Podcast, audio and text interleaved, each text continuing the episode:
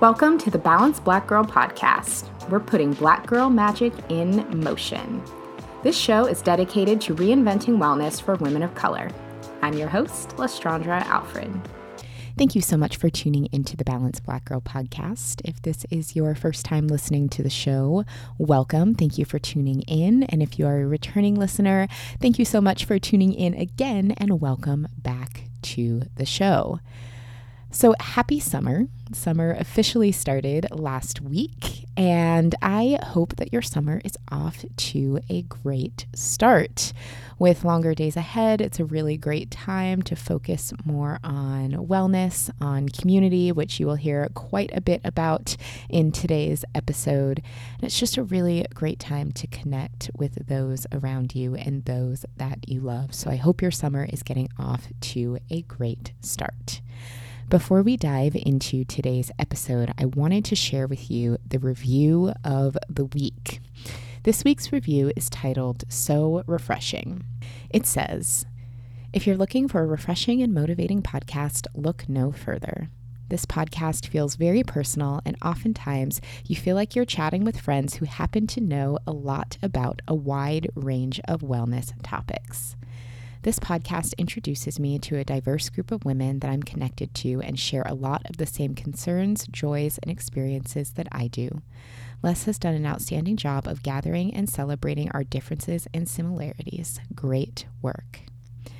Thank you so much for this amazing review. I really, really appreciate it. That is a huge goal of the show. It's to bring different perspectives that we can relate to, that we can learn something from if they're different than us, to hear different voices so that more of us can feel represented in the wellness space. And I am so glad that listening to the show does that for you.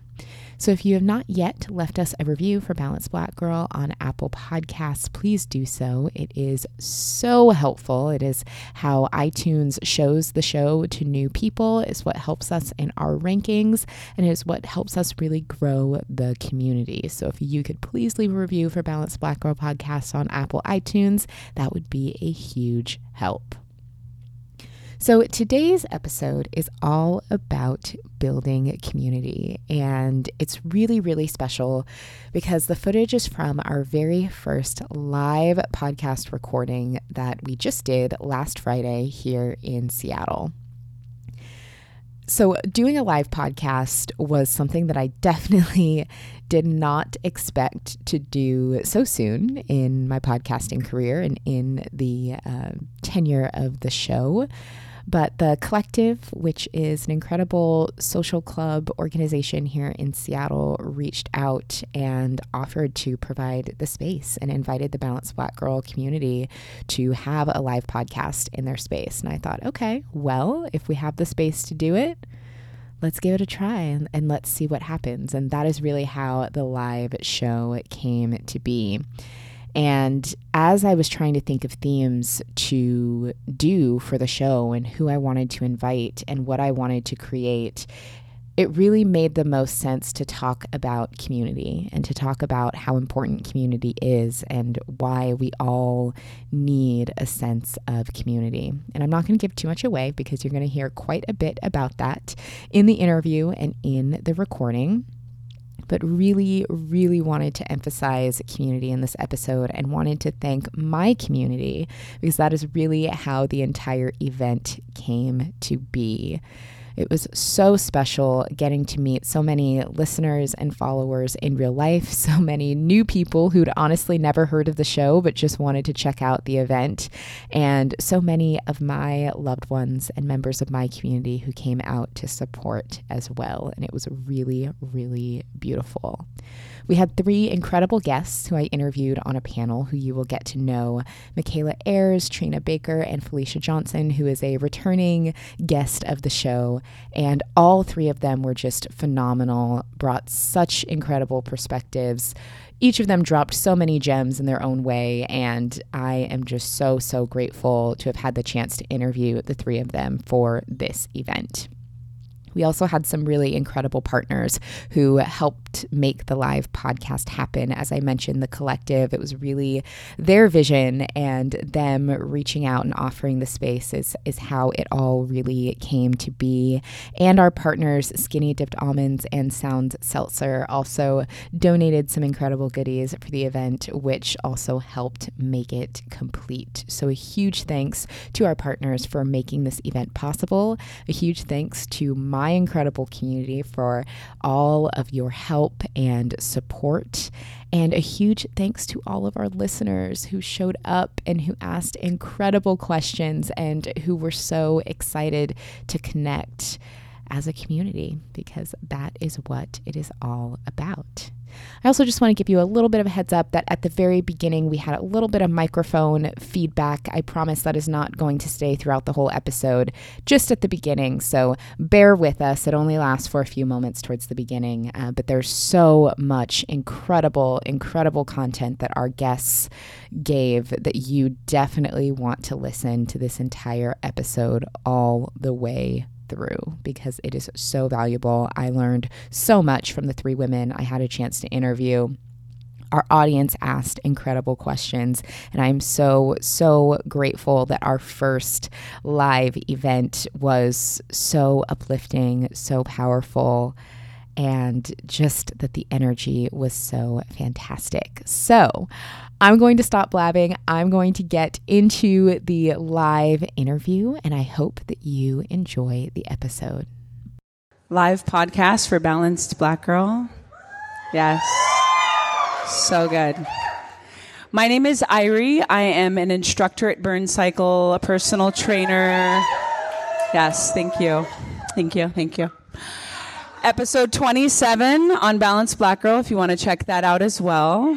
Got to talk with Les, yes. So I'm so excited to be a part of this. It's so dope to see women just being uplifted and empowering each other. It's really important, as we all know. So she asked me to introduce her. She's going to be speaking to some beautiful people who are going to give us some enlightenment. So let's give it up for Lestraundra, Balanced Black Girl Podcast. Yes.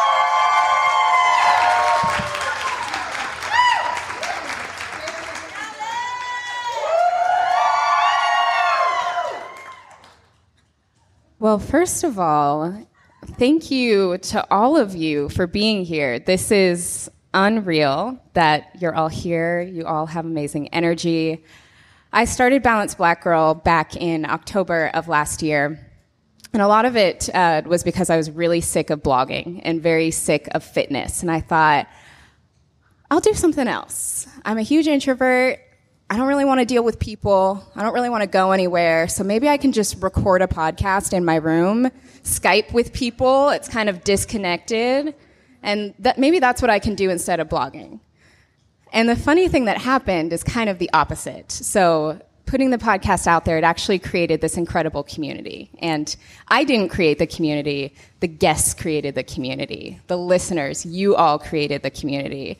So even though I had the intention of staying in my introverted bubble and just Skyping with people and recording it and putting it on the internet, it's actually turned into this really beautiful in real life experience. And I'm so grateful that each of you are here. So, when I wanted to do the theme for the show, uh, I wanted to talk about community, and I wanted to talk about people who are building community and how important community is to our overall health and wellness. And I'm so excited to feature some incredible women who are doing wonderful work building community centered in wellness here in Seattle. So I would love to introduce our amazing speakers. First, we have Michaela Ayers, who is the founder of Nourish. Welcome, Michaela.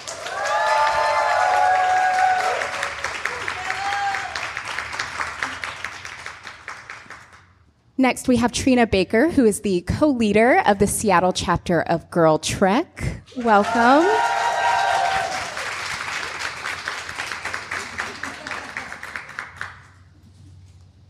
And we have Felicia Johnson, who is the founder of Felite Performance. Welcome, Felicia.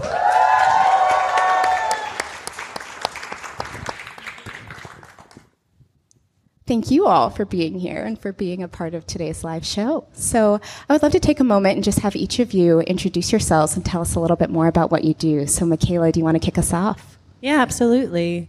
Well, first, thank you so much for having me. It feels so good to be in this room around all of you beautiful people. Um, my name is Michaela Ayers, and I'm the founder of Nourish, which is a social impact organization that's really focused on driving conversations and cultural change. Thank you. Trina. I'm Timeless Trina B, also known as Trina Baker from Seattle, Washington. I'm with a group called Girl Trek, and I'm going to share a little bit about the movement here in Seattle and the work that we're doing. Felicia Johnson. Um, I have a few different roles, but I am a fundraiser by day for the University of Washington. And in the evening, I run Fleet Performance, which is a sports performance company. And I work with mainly youth athletes around speed and agility and helping them just be their best selves in whatever sport they participate in. Wonderful. Thank you. So, our first question is going to be for Michaela. So, Michaela, you founded an organization called Nourish, which is dedicated to connection and driving conversation. So, can you tell us what inspired you to create Nourish and how it came to be? I love this question because I remember the moment very specifically. Um, it was after the 2016 election, which was kind of like a collective oh shit moment for a lot of us. Um, but I think it was a really important one for me specifically because it brought about this cultural. It held. I think it held up a mirror to our culture and showed us what we really are. Um, and so, what was also in that mirror for me was fear. Um, and recognizing that people were really afraid to have conversations, afraid to say the wrong thing, but also really wanting to be connected. So I was started thinking about commonality. What are some things that we all share? And of course, food came to mind. I'm a very treat motivated person. I think a lot of the moments in my life that bring me joy are around the dinner table. And so the question that came to my mind was like what would it take to acknowledge the humanity in someone else? Usually it's sharing a meal with that person and like sitting down and hearing their story. And that is really the foundation of my organization, Nourish where strangers can come together, talk about race over a meal, just trying to normalize racial conversations. So that's in one sphere. And then the other sphere is trying to create a moment of joy and, and also community over that dinner table where people can truly connect. Because I think, you know, we've been socialized to not have these types of conversations. So really my goal is to try to create some safety. And then I'll also challenge people to be brave and step into those conversations so they can achieve some healing because ultimately I think conversations can be healing, and that's my goal. I love that because I think for a lot of people, there's a lot of fear around having difficult conversations. And difficult conversations aren't necessarily something to be afraid of. Sometimes they can be something good to lean into. And the fact that you create a space for that is really wonderful. So thank you. So, Trina, for those who may not be familiar with Girl Trek, can you tell us about the mission of the organization and how Girl Trek promotes wellness and community for black women? Absolutely. We are out in every neighborhood trying to mobilize black women. And so the whole goal is to mobilize black women to be change makers in their community. And what that looks like here in Girl Trek Seattle, that looks like Halloween. We are serving cider at Boo Bash to the children. That looks like Seward Park every fourth Saturday, walking in the Seward Park loop. It's like Girl Trek is whatever you can make it within your own community. We're inspired by the women in our own community, and I'll be able to share some examples of what that looks like. But basically, it's walking your neighborhoods five out of seven days for 30 minutes, doctor recommended as well as uh, we're not a fitness organization. We are about healing and self care. And so using that 30 minutes more as, as, as, a time for yourself. And I love that you mentioned that Girl Trek is whatever you want it to be because it is a national organization. And so in different communities, it, it takes shape with what that community needs, which is really wonderful. And Felicia, so you're an entrepreneur You run your speed and agility business. You are also work full time as a fundraiser at the University of Washington. You are like a master relationship builder. It's what you do at your day job. It's what you do at your side hustle job. So, what advice would you give someone who wants to be stronger in that area, wants to be better at building connections and community? Yeah, I think one thing that both of my roles have taught me is that we all can find a commonality with someone in the room, whoever we're working with. And being a fundraiser, I'm working with a lot of individuals who are 50 to 70 years old. And with my speed and agility, I'm working with 10 to 18 year olds and trying to find something in that space where I'm able to relate to them. And so it comes down to really being authentic to, to who you are, but also just asking thoughtful questions and making sure it's about them. So when it, it's my client or whether it's a donor, I'm always thinking about who they are and listening to who they are and making sure to ask those thoughtful questions in response. I think when people see that you are here for them and you're not just like, okay, I'm listening, but I'm not, I'm not looking at you in the eyes or my responses aren't thoughtful they can feel that and they can feel that energy and they can feel that you're not there for them. So I definitely would say one of my skill sets for just relationships and building strong, authentic relationships and connections is being true to yourself, you know, being transparent in there, but also being thoughtful in how you get to know someone. You know, I think we get to a point where it has to be transactional. I'm here because I want something from you and, but I'm going to give you something back. So to me, that's great. No I'm here because I want to get to know you. And through that process, if there's something I can do to help elevate you and take you somewhere else, that's amazing. And if, if you get that back to me, that's great. But that's not what I'm expecting. So going into that space, knowing that you're there for them. I love that. And I love what you said about not making relationships be transactional. I think that's a really Been there. I've had point. a few. yeah, same. And They I've been on both you. sides of it. right? Yeah. So this is a question for all of you. I would love to hear your thoughts on why is building community so important? I'll go. Yeah. Um, I, it's so important because I really do feel like who we surround ourselves with is what allows us to embetter ourselves and take ourselves to the next level.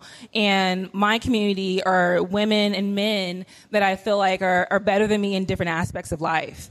And I go in there wanting to soak up the knowledge from what they're doing. And I just become a better person because of who I surround myself with. And so I'm very intentional with who I have in my circle and what environments I put myself in because I know when I leave, I want to feel filled up. I want to feel like I got something from there and there was added value, but I want it to be um, responsive back to it too. And I'll add that um, having sisterhood is extremely um, beneficial in um, in regards to having a tribe or squad of women that um, will support you, will walk with you, and um, a lot of times through walking, you get to know one another. You get to talk through what's happening at work, what's happening in your home. And um, over the last three years, we've experienced that and built this relationship and built this sisterhood to where um, you would think that we know each other outside of Girl Trek, and we really just know each other through Girl Trek, and we're sisters through Girl Trek, and we and we walk alongside each other. And everybody goes back to their homes and they go back to their, uh, you know, their jobs and all that. But you know that you have a tribe of women that are right there, a phone call away to go walk with you, or you can find them every Saturday walking, and you know the sisterhood is there. And I think being consistent, you know, when you're building community, consistent sisterhood is something that we bring. I love that consistent sisterhood. I'm gonna take that. I love that. Um, I guess the only thing I would add to that is I think from an evolutionary standpoint, we need each other. Like we need to be around each other. We get energy from each other. Um, we nurture each other. We invest in each other. And I think about about um, that kind of collective goal to be on this planet and sustain life here. Um, and that's what drives me to build community is like that shared goal, that commonality in the human experience and um, being able to look at someone and acknowledge them and um, with dignity and respect and um, like with the goal of deepening that um, in a in a group because we need we also need that and that's safety. Um, so i think along with all of those other beautiful things like consistent sisterhood um, i think about you know just the community of this place that we're in and the history of this place and like honoring that. I'm so glad that you said we need each other. Like we as people need each other. And that leads perfectly to my next question. I was recently reading um, an article that mentioned that having strong social connections in one's life can actually improve your well being and longevity better than cutting a 15 year smoking habit. Like having connections with people in your life adds more years to your life than quitting a 15 year smoking habit, which is incredible. So I would love to hear from each of you um, how building strong community has impacted you personally and how it's had a positive impact on your life. It's, I would say it's definitely opened my eyes to a different perspective of thinking a certain way. You know, when you start to build your community and, and have women and men from different backgrounds, it definitely opens your eyes, but also builds new opportunities. And since I've built my community, I've been able to achieve things that I didn't think I could achieve. And I think when you're saying like we're, we're meant to have people and people have our backs and support us because there's certain places you can go by yourself, it's just going to take you a while. So I ran track. So it's like you're doing the relay by yourself, four laps, you know. I'm gonna need a few breaks in there, a water break. But if you've got a relay and you've got someone to hand that baton off to, and they're gonna take you to that next level and introduce you to someone, those open doors for you. So I definitely feel like the community has lifted me to do new levels, but also encouraged me. There's a lot of women in this room that have spoken light and life into me and said, "No, you can do this." I'm like, no, but I don't know. They're like, no, you're getting this done. I know so and so is going to help you. I'm like, all right. And next thing you know, an idea I have is now in action because I've shared it with someone and now they're helping me, giving me that extra push. I'll add that I feel um, having the right partnerships that are in alignment will definitely propel the work that you're doing and the mission that you're trying to get across. So, for example, the work that we're doing in regards to black women getting outdoors and walking and here in Pacific Northwest, that means walking the King County trails and um, being able to partner with like Washington Trails Association and King County Trails uh, Coalition. Um, I'm literally the only person of color sitting at the table of 50 others in the room. And so um, they're asking me, well, how do we, how do we, how do we get more, more voices in the room? Well, and like literally we went and had coffee and it's like well okay you my partner makia can't even come to those meetings because they're in mercer island they're at 12 o'clock in the afternoon um, so we, our community, you know, that's hard for our community to get out there. Um, and so what they what they did was, and how we worked together was coming up with a community meeting that was on the weekend in Columbia City. You know, um, childcare provided, uh, food, you know, like, like you know, but like this is this is the kind of change that I'm happy to be a part in regards to building community and partnerships. Like, yes, we have a long way to go, but I will say after uh, Girl Trek is on their fourth season right now, we're on our fourth season, and everyone's asking us, "What have you guys done before?" Where where's your support been before? We're volunteer based. So we're telling them, no, we're just now learning about the opportunities that are available to us. And so they're blown away, and now they're at the table. How, how can they do better at reaching our community? And these are the conversations that we're having of how can we do better at this? And how can I share with my community the opportunities that I'm learning about that's available to us? Meeting people where they're at, which is so important. That is how you get more people in, is you make it accessible and available, create that space. Well, I'm gonna I'm gonna get authentic with you guys. I grew up in Nebraska and I feel like that's an important fact to share.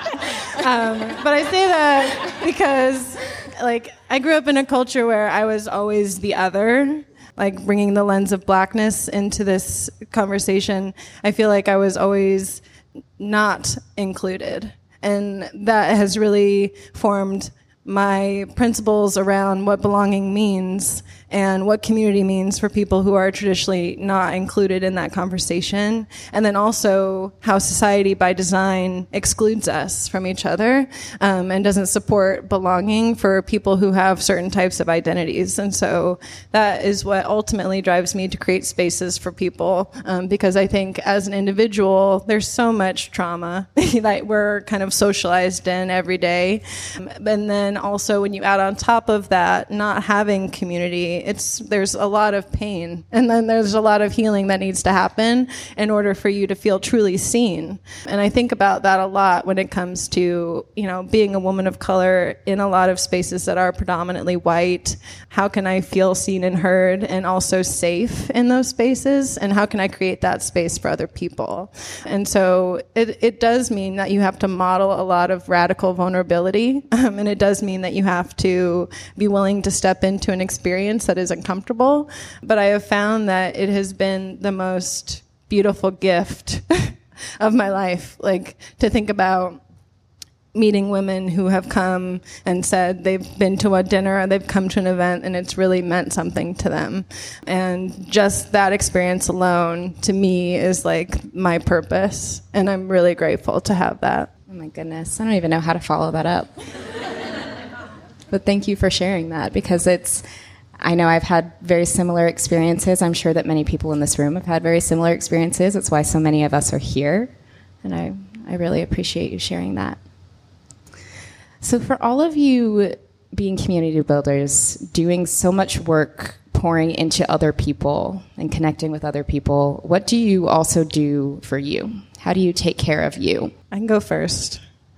I really love going on long walks not in the ironic long like long walk on the beach way, but like I feel like getting out in nature, like what Girl Trek is doing, like being outside is really good for us we're grateful. We're, I mean, I feel so grateful to live in this part of the country that is beautiful, where the air is clean, um, where we have access to outdoor spaces. And I feel like that is what is my self care right now. And then, um, you know, writing, having a, having a practice every day where I write out things I'm grateful for. Um, and then also affirmations for the life and future that I want. Um, and then just being willing to sit and not look at screens. Um, I know it sounds like, I mean, analog hobbies are like my jam. So anything I can do to not be connected to the internet, um, I'm really trying to practice. Um, I'll go. So for me, I, I, I went to Cleo Wade's Heart Talk and back in October, and she spoke about self care and this idea that sometimes we think it needs to be going to get a massage, like something you have to pay for. I'm gonna get my nails done, and then I started for myself thinking like it was, you know, being active and taking care of myself. I mean, then I realized, you know, having a nine to five and then training athletes, the last thing I wanted to do was go work out again. And for me, self care has been about just being still and having nothing on my schedule like when you can just wake up when your body wants to wake up, it is a blessing. like, and I just wake up and, and I might go make some grits. I might go do whatever I need to do. Um, write in my journal, read a book, just get caught up in my day, clean the house. And that's been self-care for me. And I thought it had to look like something totally different. And once I realized that we all have our own unique way of taking care of ourselves, but when you're on the go so much, just being still also it has allowed me to appreciate all the things I have going on and the work I have. And it makes me feel re-energized to go back into it every day. Um, I would say, um, yeah, self care looks looks different for all of us. Um, one form I've learned just being a leader of Girl Trek is being a girl tracker and living by the code. And after um, you know, so many years you could become complacent yourself and busy. And so I found myself last season, like, I'm just like everybody else. I'm busy. Uh, you know, I'll get my walks in when I can. But I will say 2019, I've been super dedicated just for myself. Like, I, like, I, I know the importance of why I need it. 137 black women are dying a day from preventable heart diseases. There's times that I will be already in the bed for the night and I'll I'll get up and be like, no, I owe this to myself. And so, kind of taking on that that mindset of like, no, like I know I need this for myself. And, and, and then not only that, but being grateful for the ability, the movement of my legs. And, you know, this is something that I'm able to do. Not everybody's able to walk. Um, and then it also helps to have a little fur ball uh, she's she's seven pounds. She's my princess. Her name is Cinderella. so you know, like literally, like like I have to get get out and get fresh air morning, afternoon, and night, no matter what. So she helps, and and that's helping me be accountable. Like for real, like I wanted to be accountable, and so having her keeps me accountable to get outdoors and get moving. You know, what I love about what you just shared was talking about leadership and really making sure that as a leader, you also have to walk the walk, which no pun intended for, for Girl Trek, but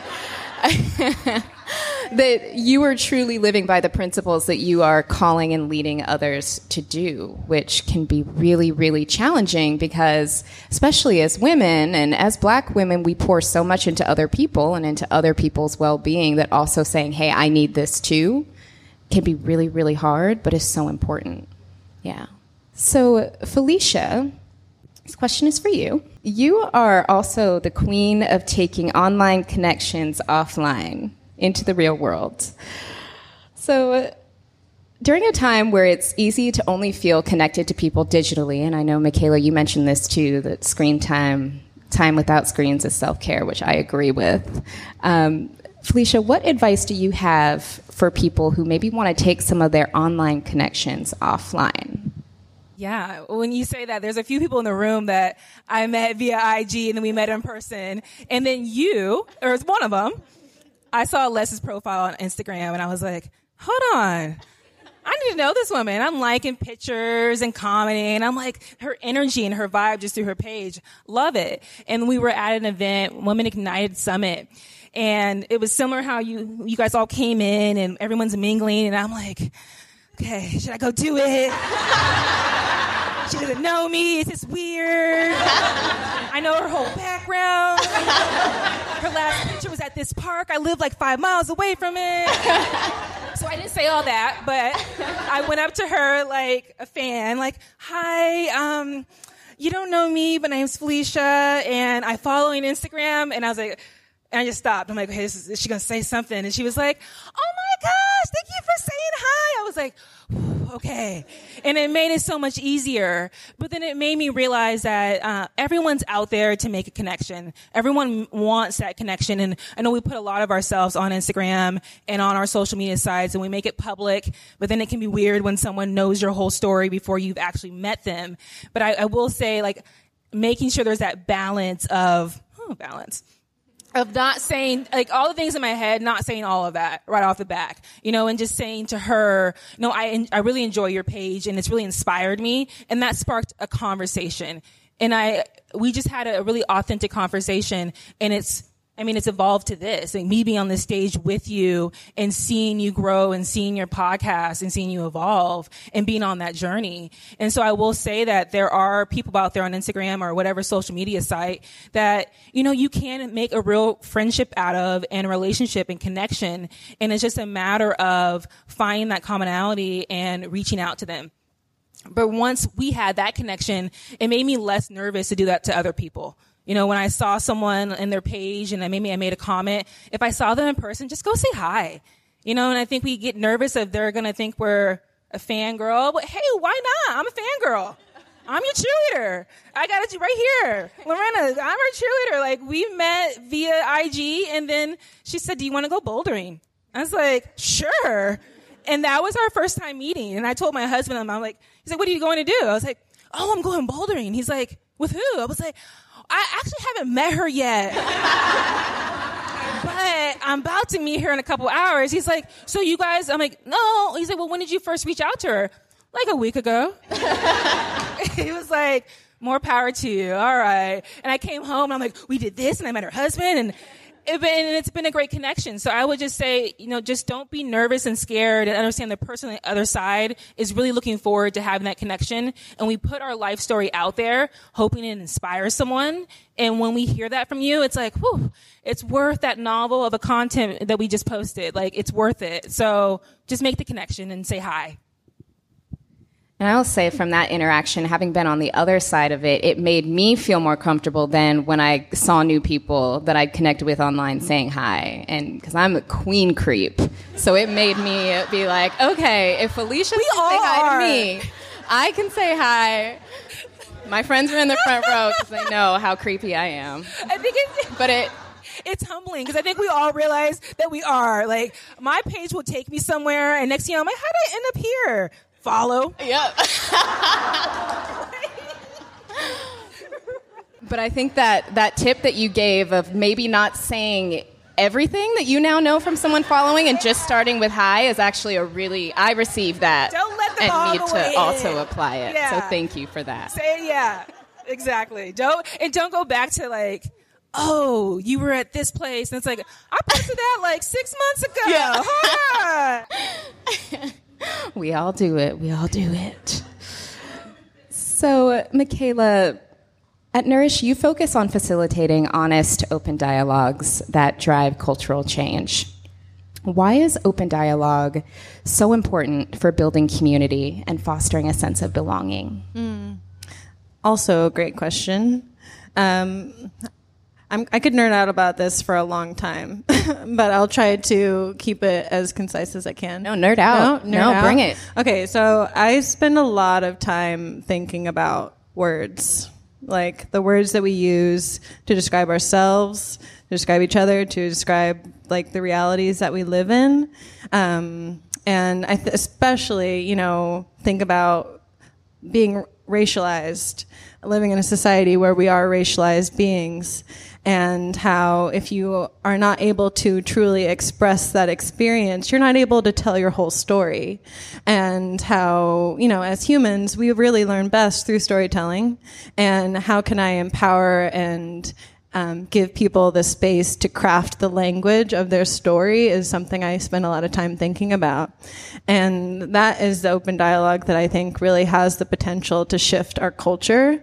Um, and I think that is the potential dialogue that is healing, right? Because it's like we all have trauma. Um, and I believe that conversations really are, do have the ability to heal. Um, so it's about trying to create a space for people to step into that and kind of understand what does that mean for me? Um, what is my experience as a racialized being? Um, how do I live in this world that was constructed underneath that as well? Um, and I think when it comes to building community, it's about trust and being willing to step into that experience and trust the people around you to hold that space, um, while also making room for like joy and laughter and like silliness and all of those other things that come along with being human. Um, and so to me, it's like the complexity of all of that. It's like, you know, that bite where you get a little bit of this and a little bit of that, and you get kind of like that mixture of um, a whole being in a story. And that, I think, has the power to shift um, an individual and then a collective group of people. I'm so glad that that you nerded out with us because that was that was just really beautiful and really the point that trauma and joy can coexist. Both of those things can be true and and there's so much value in sharing and connecting over all of who we are as beings. It doesn't just have to be the good stuff or just the bad stuff, but we can heal with all of it. It's wonderful. Thank you. So, Trina, I would love to talk a little bit more about walking because walking is definitely at the core of, of what Girl Trek does. So, why is walking such a powerful form of self care? First of all, doctor recommended. So that's the, that's that's the minimum of physical activity that we should be doing five out of seven days for 30 minutes um, to prevent heart disease. But I think there's there's power in activation and movement of your steps and reclaiming your neighborhood. So part of Girl Trek and the work we do is reclaiming your neighborhood. And there's an annual walk that we participate in called Save Our Sons, inspired by Kathy McCoy. And we have I've walked Rainier Beach Community Center to Rainier uh, Playfield, and um, the whole idea was inspired from a Girl Trek TED Talk that our co-founders had uh, participated in, and what they were saying was, with Trayvon Martin, had a black mama been walking the block would that crime still have went down? And so that now came back to Seattle of the same like if black mamas are walking the block for one hour on a high crime area, maybe crime, maybe no gun violence will happen on our watch. And so that is essentially like the core of of girl trek beyond like every fitness goal like that's the core of like that civic and that social justice piece of walking um, is reclaiming your neighborhood. And we're inspired by the women in our communities, like the Kathy McCoys. And for example, tomorrow we're having a mental health walk to raise awareness for June is PTSD Awareness Month. And so raising awareness for mental health, partnering with uh, Therapeutic Health Services, inspired by one of our trekkers. She said, Hey, has Girl Trek done a mental health walk? No, we haven't let's do it. And that's kind of how Girl Trek is operated. Um, we're inspired by the women right here in Seattle. Um, last week we had a sister circle, a healing circle for uh, one of our sisters that is um, mourning and going through grief within her family. Um, we literally circled among her and her daughter uh, to speak life. And so, um, that's where walking takes us. you know, like it's way beyond just clocking miles and getting our steps in for the day, which is great. But the other side is that um, the the power behind when Black mothers walk, and that's the whole goal of Girl Trek is we're recruiting one million walkers by 2020, and the whole notion is what would happen if Black mothers got together and walked like the simple, not even black mothers, I'm sorry, black women, because uh, you don't have to be a mother. But what, it, what would happen if black women were to just walk and just let's just start there and everything else will happen orga- organically? And that's what's happened in the last four years in Seattle. I just have chills as you're saying that because that goes even beyond the how do we build community, but how do we make our communities better? How do we do something that's good for ourselves and good for our community at the same time, which is really, really beautiful. So, next question is for Felicia. So, although you now call Seattle home, you are a California native, maybe for people who don't know uh, Felicia's background, from the Bay Area. So, what tips do you have for those who may be looking to create community in a new city or in a place away from home? Yeah. So being from California, Bay Area, I came here for college. And I think being in that setting, it allowed me to make some friends right off the back. Ran track there. I had the track community. I had, um, those who I was in the same class with. But it wasn't until I moved to Spokane in my mid twenties. Yeah, I see if it yeah, that's what I, people were looking at me. I'm like, mom, I'm moving to Spokane. And she's like, what's that, Montana? Idaho? I was like, might as well be.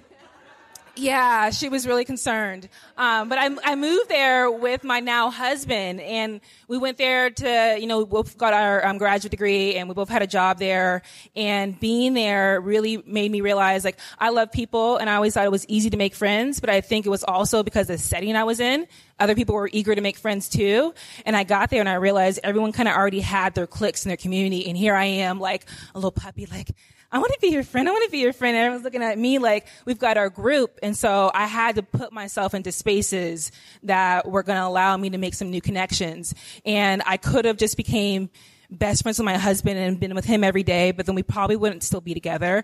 Um, we're still good friends. Yes, we're still best friends, but I needed to actually have other people and women that I can go to. And so I found a gym. You know, I found a, a, gym that was all about women and it was a CrossFit style gym. And then I found a church and then I, I found different communities and spaces that I would go to solo and then that really helped me kind of break that and get out of my comfort zone is going by myself. And there's always like the other person that's by themselves too. You see them in the corner. I'm like yes i'm not the only one. And i gravitate towards them and make conversation. But i think for me it was definitely just putting myself in that space and being proactive. And if you talk to someone and it was like oh hey like let's catch up another time. I'm that person that's like texting you, okay, so we said we're gonna catch up. Are you free Tuesday? How about Friday? And they're like, oh. And if they don't respond right away, like they're not serious. Okay, next person. You know? And so that idea is like being proactive and putting action behind it. If you're just sitting at home and hoping friends come to you, it's not to happen. But I think Seattle has grown and moving back to Seattle in 2016 realizing that there's women like you creating spaces like this and there's other events that you can go to. And so there, it's out there. You just have to go find them and then put yourself in that space. Um, Michaela, I would actually love to hear your thoughts on the same question for you being a Nebraska native, which is also a very different environment than the one that we're in now. What building community in new cities has looked like for you as well? It has been. Um, it's it's like a different kind of introvert extrovert exercise for me in terms of putting myself out there, and it's coaching myself like you got this you know jokes. You know, it's like you're you you you're nice, you smell nice, you can do it. So there's a lot of like internal narrative that happens when I come into a space. But then when I'm in that space, it's like same story. Like who's who's maybe here by themselves who like i'm all about trying to find commonality so it's usually starting from that place and i am an infinitely curious person and so I actually have a book of questions that I sometimes I'm like, okay, let's go through this list here and see what kind of like conversations I can create um, because ultimately that's what my goal is is trying to come out of any event with like one meaningful connection. I'm not trying to talk to a million people, but I'm like, can I meet just one? Um, and then from there, like, how can I cultivate that? Like, how can I hold on to that and plant that seed and see what happens? And you know, I think what's challenging sometimes about Seattle is like the the landscape and the atmosphere and the ecosystem is changing really rapidly. And so for me, it's like how can I find a space for women of color? Like, how can I find a space for people who are driven to make a change in this world? Um, and so, just by curiosity, like letting myself just say yes, like that's led me to creating a really beautiful community.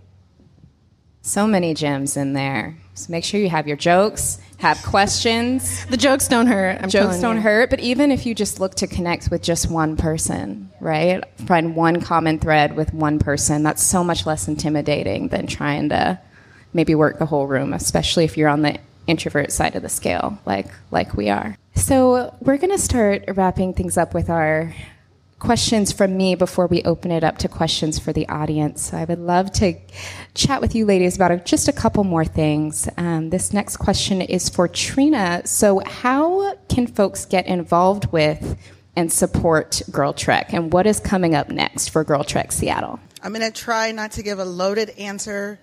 Um, because we have so much going on. Honestly, um, part of my role is organizing with a, a group of women and I really try really hard to reach our community in different aspects and avenues. Um, for example, we just did hike and trap yoga um, over at Cougar Mountain. Um, in a few weeks, we're going to Snoqualmie Falls. So every second Saturday, we hit the trails and we explore various hiking trails, beginner level all the way up. Right now, we're still in beginner level mode, so it's a great time to hop in. Um, and we're utilizing like the resources that are available here in Seattle to access these trailheads and different things like that. Um, so every second Saturday we're um, trailblazing. Every fourth Saturday we're at Seward Park. Um, and every first and third we are in Renton walking Cedar River Trail. They read at they meet at Renton Stadium. Um, we're in Everett. We're in Tacoma, and um, Des Moines. So, and that list can keep growing. The more you guys get inspired and decide, like, I want to do a Girl Trek walk with my own friends. And basically, what we do in Girl Trek Seattle, we have a, Instagram page, Seattle City Trekkers. We post our flyers, our different events there. Um, you can find me, Timeless Trina B, on Instagram. Um, everything Girl Track and outdoors. Um, Facebook, Girl Trek Seattle is our private page. We, every month, we have a calendar that's posted by the first of the month. You can see all the walks that we're doing for the entire month. You can see where to find us. We have an event section on that page that has events um, beyond our neighborhood walks. Um, you could come and walk the urban games with us. We're doing redlining the Central District walks next Saturday. Um, we're also we're going camping with the YMCA. we're going African American Females Weekend. We're also doing refuge outdoor camping. Um, we're also going to stress protest in Denver, Colorado. Um, and so we're, I mean, we're we're doing things, and the best way is to get on our Facebook page. Um, we're very organized with keeping flyers and events posted. Um, yeah, the Umoja Parade, like however you want to hop in with us, you could get it in. So girl, girltrek.org. Um, we post our walks. You can search by zip code. You can see the upcoming walks that are coming up. And then do not be afraid or ashamed to start your own walking group. I'm here to help you build that and advertise that. Um, the model's already laid out to be an organizer. It's really simple. It's grassroots. So like I said, Girl Trek is whatever you want to make it. And I'm here to just like aid and grab your hand along the way. Um, so yeah, that's how you can find us. You can find us everywhere this summer. Amazing. Thank you. And we'll make sure that we link to that Facebook group in the show notes too, so that you all, after this, or listeners at home, are able to, to get there and get to the events because they're doing some incredible things. So, Michaela, what is next for Nourish? What's coming up for you? How can we support and get involved? Yeah, well, I think the fun thing about Nourish right now is it's evolving. Um, so, like, how many people in the room here like have side hustles, like on their own, maybe? Yeah, Cool. So next Friday, actually, in this exact same space, I'm hosting a happy hour for women founders or entrepreneurs who are interested in doing their own thing. Um, just trying to connect women with resources and really also people who are in that kind of like bookkeeper, lawyer, like people who you really should talk to when you're thinking about starting a business. So if that sounds interesting to you, um, you can find those tickets on my website, um, and that'll be here next Friday. Um, and then also, I'm starting a picnic series when it comes to having conversations about race and telling your story.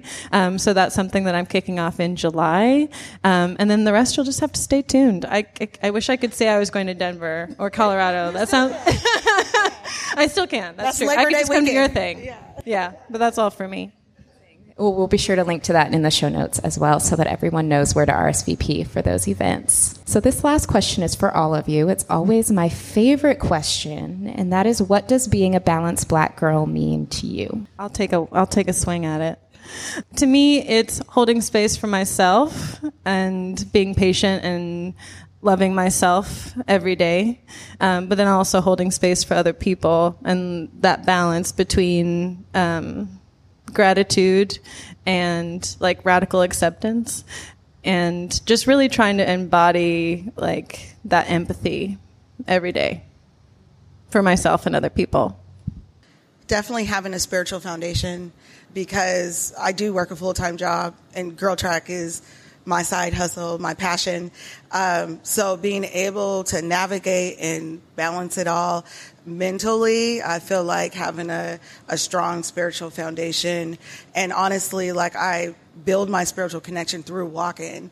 Um, and I didn't realize that until this year where I'm like, oh my gosh, like I'm releasing, I'm thinking of my best ideals, I'm connecting, you know, um, and so I found I found my spirituality through walking, um, or strengthening that I'll say. But I think too, just being having a lot of grace with yourself. Like I have a list of what the balance timeless Trina B looks like, and that's getting up at 5:30 and going to the gym and meal prepping. But I settle with 30 minutes of walking after work, you know, and you know what I'm saying, and and and having happy hour with my friends. like so, I'm I'm having a lot of grace with myself. Like, okay, this is what I can do, and this is what I can commit to, and I do have the list of goals and the things I would like to strive to be that ultimate balanced black girl. But you know, I'm I'm human like everybody else, and so it's still a struggle getting there. Definitely. Um, for me, I would say is being, I give so much. And so I want to continue to give, but be more open to receive the energy back. And I think sometimes I'm always like, quick to say yes and give, give, give. And someone says, I want to do this for you. And I'm like, no, you don't have to. Yeah, yeah, you do. I'm gonna, let you do that for me. And so having that balance, but also like you said with grace is, um, understanding that sometimes my balance just might be, it might just be a busy season for me. And we have those seasons and cycles and to be able to be comfortable going through those different cycles and understand that, that there will be a time where I will have more balance and there'll be a time that it'll just be very chaotic and, and understanding that and, and being okay with that. I love that. Thank you all for those incredible answers. And I always love asking that question because it does look different for everyone. And getting to see a snapshot into what balance looks like for each individual is really wonderful. So thank you. So now I would love to open it up if you, our lovely audience here, has questions for any of our panelists. It could be about building community, it could be about anything. Wonderful. So we'll have you come up and say it into the mic so that our listeners at home can also hear. Come on up. Hi, my name is Brianna. I have 64 questions, but I managed to break them down into one two part question. I'm really excited to see all of you. Um, so, here is what I'm wondering. In this space, in this beautiful room in Seattle, where the curl pattern is on fleek, there's so much moisture in this room. It's, it's amazing. How do you, one, address the fact that as women of color, we are often pitted against each other based on skin tone, based on background, based on education and economic status. And then once we've managed that, we're pinned against our sisters in the API community and the refugee community, right? Like it's a constant oppression Olympics. So how do you manage that? Step one. And then my second question is what do you see outside of white men being the greatest barrier to our success? Repeat that last one. Repeat the last one. Repeat the last one. Uh, my second question is outside of white men, what is our greatest barrier to success? You are deep.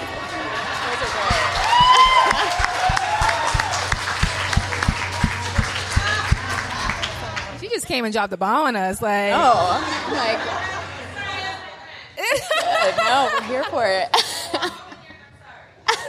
don't say sorry. I will answer the first part. That's an easy.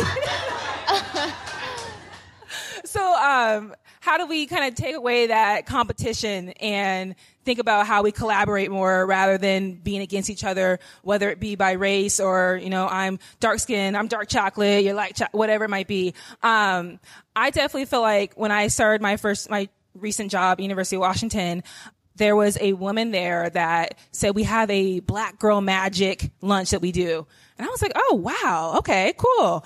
Um, and she invited me to it, and she tried. She created a space where it was all about us coming together and meeting other women. So I would say, like, to that first part is thinking about how you can be that platform and how you can be an advocate for others by being an example.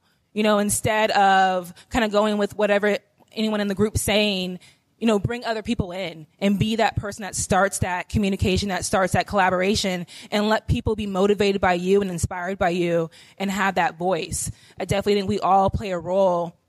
And if we use our platform, our voice to promote goodness and to understand that we can all work with each other. And when you're thinking about who you want to work with, you know, how can you make that diverse? How can you show you and, and someone else that come from different backgrounds working together? And so you can really much be the starter to that conversation. We've got part two. I see you looking at me. you got the words. You got the words. I did say that I liked words, so I'll take. I'll do it. I'll take a bullet for it. Um, I mean, I think it's hard because there's so many obstacles, right?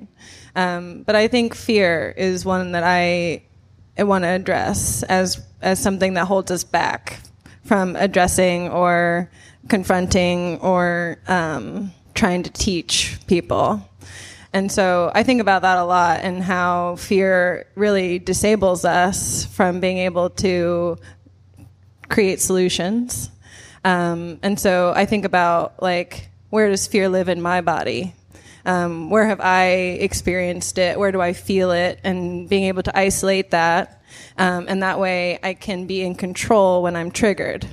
Because that is what is keeping me from finding a solution, right? It's like I'm trapped in my trauma and um, I can't react in the way that I want to.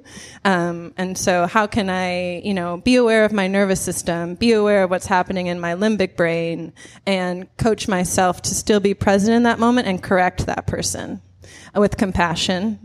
and then also, um, you know, it's not our role to teach every person. I don't believe that's true. Um, there's people who want to be taught, and there's people who want to exist as they are. Um, so, how can I create safety for myself um, if they're not willing to learn? But then also, um, if they are willing to learn, how can I make this an experience where both of us feel like we can walk away with dignity um, and, res- and like that meaningful connection? So there is no real answer, but fear is my, I will say, will be my biggest obstacle. Beautifully said. Thank you both. Do we have more questions from the audience? Yes. Hi, I'm Trina. My question is for Trina. My question is um, how you told us like all of the great things that Girl Trek has coming up, but how do we do we sign up? Is there a form? How do we join you? Do we just show up? How does that work? Hey, Trina. Girltrek.org, you take the pledge, number one. Um, after taking the pledge, you're now in the Girl Trek database. You'll receive emails from Girl Trek National, uh, which personally are written by the co-founders, um, Vanessa and Morgan. Shout out to Vanessa. She's actually from Seattle. So one of the co-founders of Girl Trek is from Seattle, and Girl Trek was not, not was not slated to even um, happen in Seattle um, because it wasn't identified as a heavy populated black community. Uh, but being that she was from Seattle, it had a little piece in her heart to start Girl Trek here in Seattle. So I just had to shout out um, Vanessa, who went to Garfield High School from Seattle. um, but yeah, girltrek.org, you take the pledge. Once you take the pledge, you're in the database. Um, and then you'll start receiving emails. And then um, from that point, you have the capability to um, post your own walks. There's a map in there where you can host your own walks. The information is there. There's also like organizer tips. You can see all the the whole shabam of how to start Girl Trek, what Girl Trek looks like for you, um, the Harriet calendar. We have a Harriet handbook, I'm sorry, that gives um, Girl Trek everything, do's and don'ts, and um, how how you can start Girl Trek in your community. Um, you identify us by looking for the blue shirts. So absolutely, you can show up to a walk. Um, ideally, we want you to RSVP, but really, you can show up to a Seward Park on a fourth Saturday, March through November, we're there, rain or shine. 9 a.m., and that's a nationwide thing. Sisters are walking 9 a.m. nationwide. We call it Superhero Saturday. And so, um, Park is one of our staple locations for fourth Saturdays. So you can find us in blue shirts and just be like, Girl Trek, I'm here for Girl Trek, and we're going to welcome you with open arms. Thank you for that question. Do we have another one right over here. And actually, so if you guys don't know Abiyala, you should. One, you should absolutely take her trap vinyasa classes every Thursday. Two, she was our guest on episode, I think five or maybe six, one of, right in the beginning, one of our very first Balanced Black Girl podcast guests. So take her classes, listen to her episode. Thank you, Liz. Love you. Um, yes, my name is Abiyala. It's a pleasure to be here. My question, first of all, I loved your answer um, to the last question with the fear and just being really mindful and processing where your actions are coming from to respond that way and understanding the root cause. Um, I just think that was really beautifully said.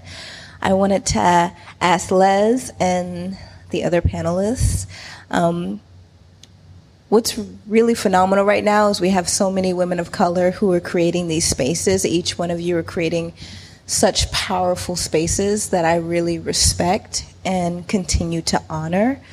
Um, but at the same time, there is always this thin thread of competition that we have against one another. Like, only one of us can be in that space, or only one of us can command that space in that way. Um, and to be honest, I know sometimes it pops up and I have to find where that fear is coming from.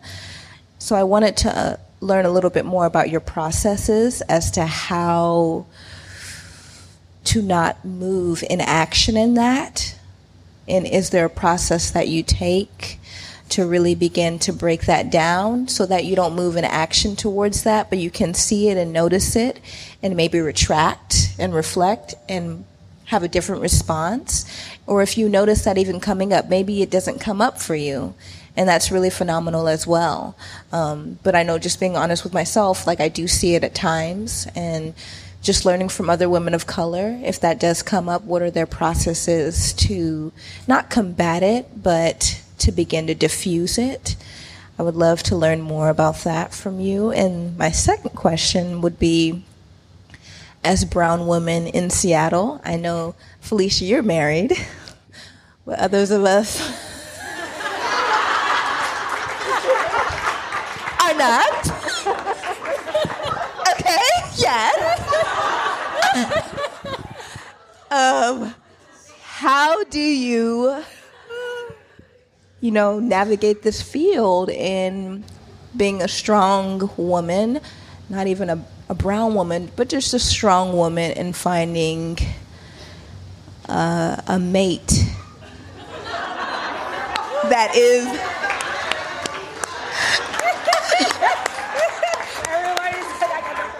that is a compatible partner. um, and that can hold space for your strength. I pound, I, I packed it on, honey. All these two part questions. Well, I'm going to answer the first one because I don't think anybody wants my advice for the second one. You, I'm an example of what not to do in that area. Um, but in terms of just that sense of feeling a sense of competition or almost a sense of if you see someone else kind of in the, a similar space or doing something similar, um, how I deal with that. And honestly, it's something that I feel all the time. All the time. I feel like if I see someone with a similar message or with a similar platform, my first response, if we go into fight or flight, I'm not a fighter, I just flight. I'm like, I'll quit, I'll shut it down. No more. They're doing it, I'll stop. And what I've started doing or started thinking about when it comes to community and when it comes to holding space is that community is not pie, right? All of these things can coexist. It's not like you can take part in one thing or be part of one community and then never want to connect with anyone else again or never want to consume someone else's content again. All of those things can coexist in one space. And I found myself when I started thinking that way, feeling like, okay, well, then does that person have something that maybe I don't have? Are they really good at something that maybe I'm not good at? And that's why I'm feeling this way. And what I've actually started doing is I've actually started reaching out to those people who make me feel that way just to get to know them and just to learn from them. And what started happening is it kind of breaks down this barrier of maybe where we feel a sense of competition or where I feel threatened in getting to know them and kind of extending an olive branch. Olive branch. They don't even know that I'm like threatened and want to throw my whole business away. They don't know that. But I then I then learn that okay, I can learn something from this person. When I reach out to them, usually they're excited to partner and chat about something and then that that shows me that we can all coexist together and that there's actually strength in numbers. Like when we team up and do things together, it's actually that much better. And a lot of that was the inspiration behind this podcast of I spent a lot of time working in the fitness space and getting super burnt out of fitness and being like, I don't want to talk about fitness anymore, but I know a lot of other dope women who are still in fitness and who are still in wellness. So what if I just create a space for them to talk so that I don't have to? And it's it's become a totally different thing. So that was kind of a long-winded answer as to how I I manage that, but I would love to hear if anyone else has thoughts about that. I'm going to co-sign on question one as well.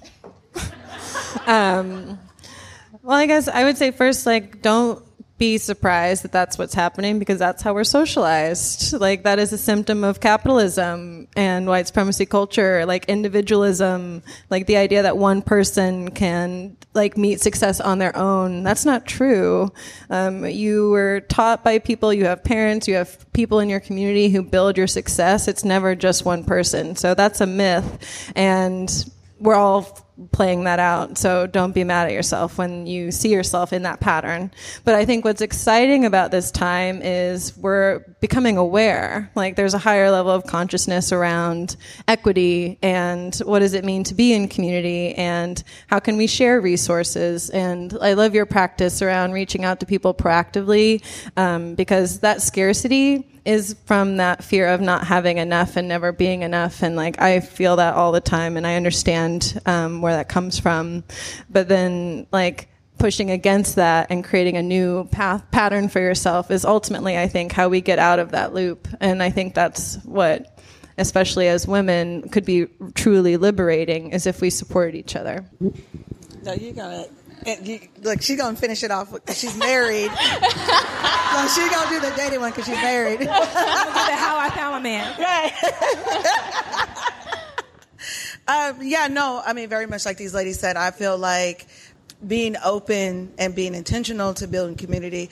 I have uh, messaged women that I've seen the work that they've done online, and literally have just been like, "I like the work that you're doing."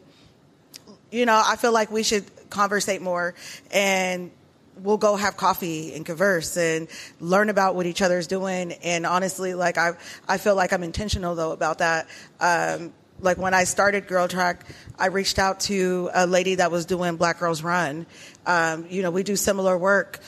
I need to know how you're doing the work that you do to, you know, so I can know how to build the work around what I'm doing.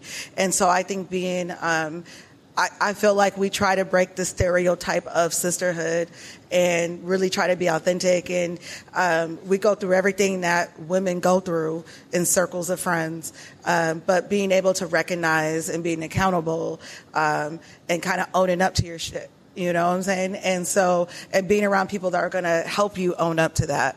And so, um, yeah, I think just being intentional about building that versus looking at it as a uh, as a downside. Here we go. Okay. No one, of the single ladies want to answer the second part. So I will uh, talk about it from a different perspective of how I found my man. Um, so for me, I will say we've been married for almost three years together for eight years and we met down here somewhere, but we met once I kind of took down these lists that I had that didn't make sense. Um, not saying lower your expectations or standards, but like I had, he needs to be six four. I want him to be a basketball player. I want him to be dark chalk, all these things, you know? And I started to realize like none of those things mattered. That's not what I really wanted. I wanted someone who can own who I am and be comfortable with me being a strong woman. And he lets me be me. And that was something really important. Someone who had similar values as I did. And that's where we kind of came together. In the moment, I mean, he's 5'10, so I definitely didn't get the 6'4. Um, but he's a good, solid 5'10, ladies.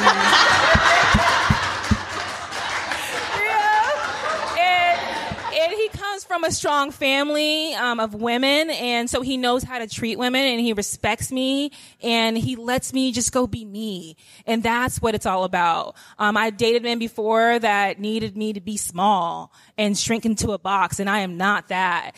And I kept wondering what was wrong, and it was because I was prioritizing the wrong thing. I need someone that would let me own my power and be my cheerleader you know and so that's what he is i mean he's he does his own thing and i've learned how to also support him you know um, i was used to having that attention and being that like that person and understanding that I also have to be vulnerable with him and allow him to have his space to do his thing and for me to support him the same way he supports me.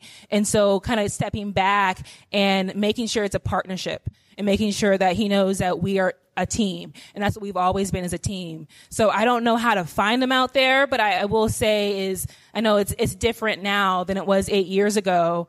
Um, we met right out of college, so we had that friend in common that connected us, but I don't know these these different sites they got out there swiping and I feel like my mom. She's like, I couldn't date in these days. I feel the same way, mom. I couldn't date in these days. I don't know. Um, but I definitely think it's like being proactive and getting out there. But at the end of the day, if the pool's not out there, it's not out there, you know?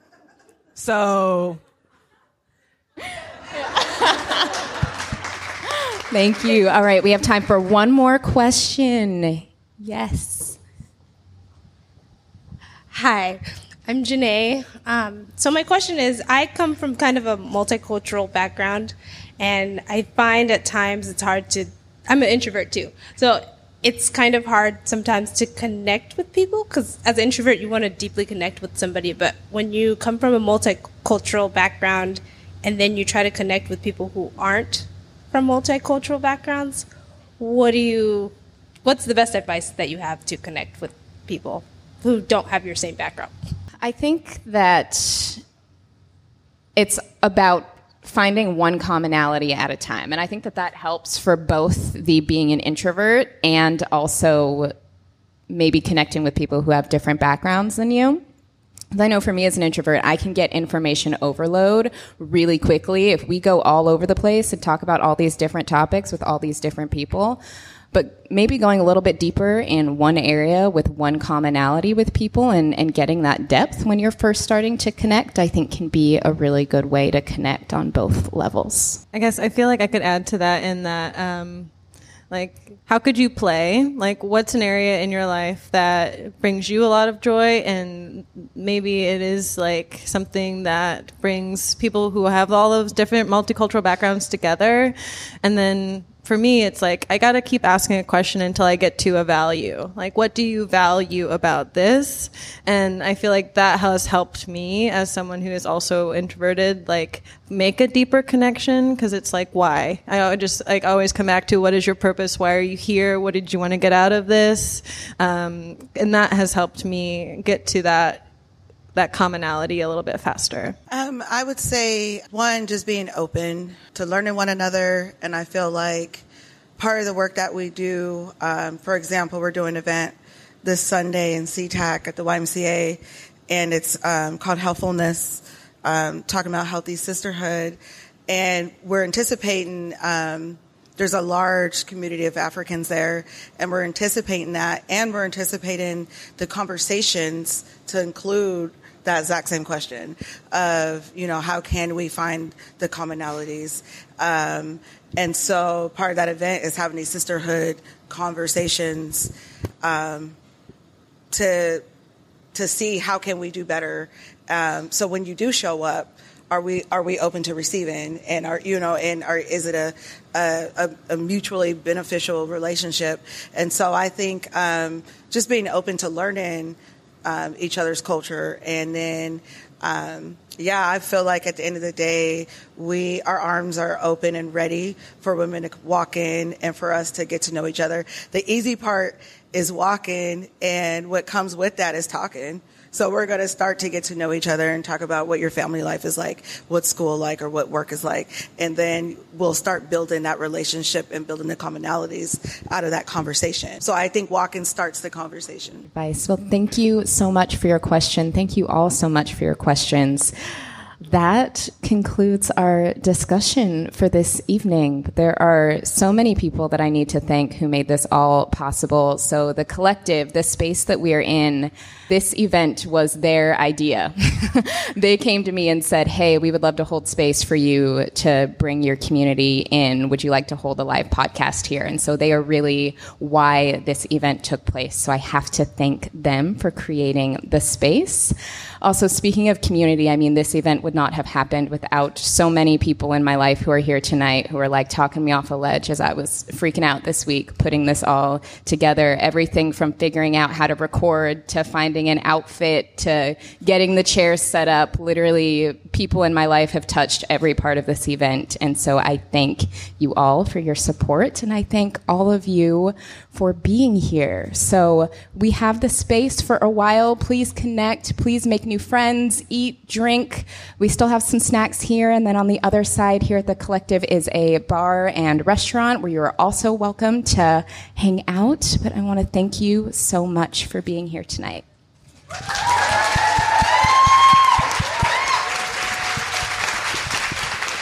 And please give it up for our amazing panelists.